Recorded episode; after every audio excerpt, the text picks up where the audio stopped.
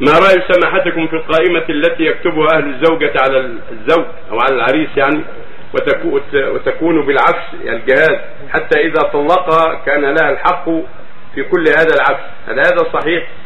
لا بأس لمن يصطلح عليه لكن ينبغي لهما عدم عدم التشديد. ينبغي أن يرفق بالزوج حتى لا ينفر الناس من الخطبة ومن منافهم ينبغي لأهل المرأة أن لا يشددوا في هذه المسائل.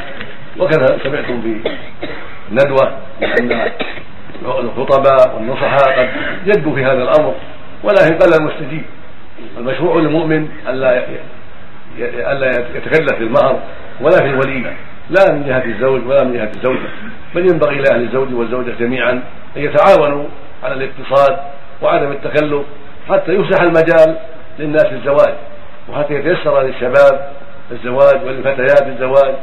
أما مع التكلف في المهور والتكلف في الولائم هذه كلها عقبات. كما تقدم غير مرة أن هذه عقبات ينبغي أن تزال. ينبغي للمؤمنين أن يتبصروا وان يعرفوا مصيبتهم وان يعرفوا داءهم حتى يسيروا داءهم.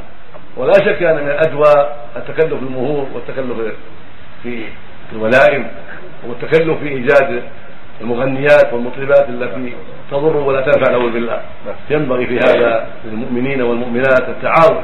الزوج وأهله والزوجة وأهلها والجيران والأقارب يتعاونون في كل شيء من تخفيف المهور وعدم التكلف المهور ومن تخفيف الولائم وان تكون وليمة مناسبة خفيفة للزوجين وأقاربهما من غير إكثار حتى لا يتكلف هؤلاء ولا هؤلاء. أما إذا اتفقوا على شيء اتفق على قائمة يعطيها كذا وكذا عشرة آلاف ريال أو ثلاثة آلاف ريال غرفة نوم آه، حلية كذا وكذا. بينهم اتفق على لا شيء. اتفق على هذا على على شروطهم.